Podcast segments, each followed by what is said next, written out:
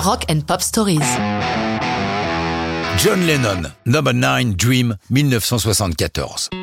Pourquoi donc cette chanson, née d'un rêve que fit John, porte-t-elle ce dossard numéro 9 Parce que pour lui, le 9 fait partie de son destin. Il le faisait remarquer régulièrement. En effet, jugez-en plus tôt. Il est né un 9 octobre, sa première adresse était au numéro 9 Newcastle, entre parenthèses 9 lettres, Road à Liverpool, 9 lettres. Le premier concert des Beatles au légendaire Cavern Club eut lieu un 9 février. Leur manager historique, Brian Epstein, les vit pour la première fois un 9 novembre. Leur premier contrat avec le label EMI fut signé un 9 mai avec Love Me Do, leur premier single, portant le numéro 4949. Et son fils Sean est né le jour de l'anniversaire de John, donc le 9 octobre. Soyons honnêtes, on peut encore chercher d'autres neufs dans sa vie, tout ça est un peu artificiel, cependant il est quand même amusant de noter que Number 9 Dream s'est classé aux États-Unis 9e.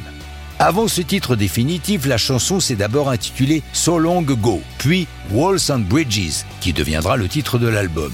C'est l'assistante de John, May Peng, qui a raconté tout ça dans son autobiographie Loving John. Elle est très proche de lui à l'époque, car cette période, entre 73 et 74, correspond à une séparation entre Lennon et Yoko Ono. Et vous aurez compris que May Peng n'est pas que son assistante. C'est aussi elle qui susurre le nom de John durant le premier pont de la chanson. Mais il s'agit là d'un hasard. La choriste prévue pour la séance le 26 août 74 au studio Record Plant de New York ne s'étant pas présentée.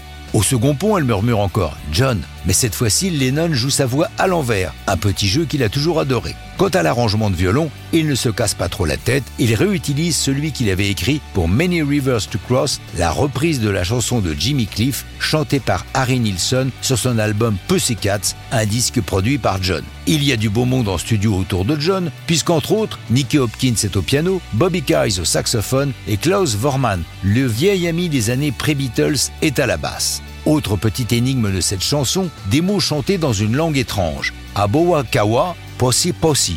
De l'haïtien Pas du tout. Ces mots n'ont aucune signification. Ils sont eux aussi issus d'un autre rêve fait par John, comme il l'a dit au micro de la BBC, je cite, c'est juste un travail d'artisan. Je me suis assis je l'ai écrit. Pas d'inspiration particulière, juste le récit de mon rêve.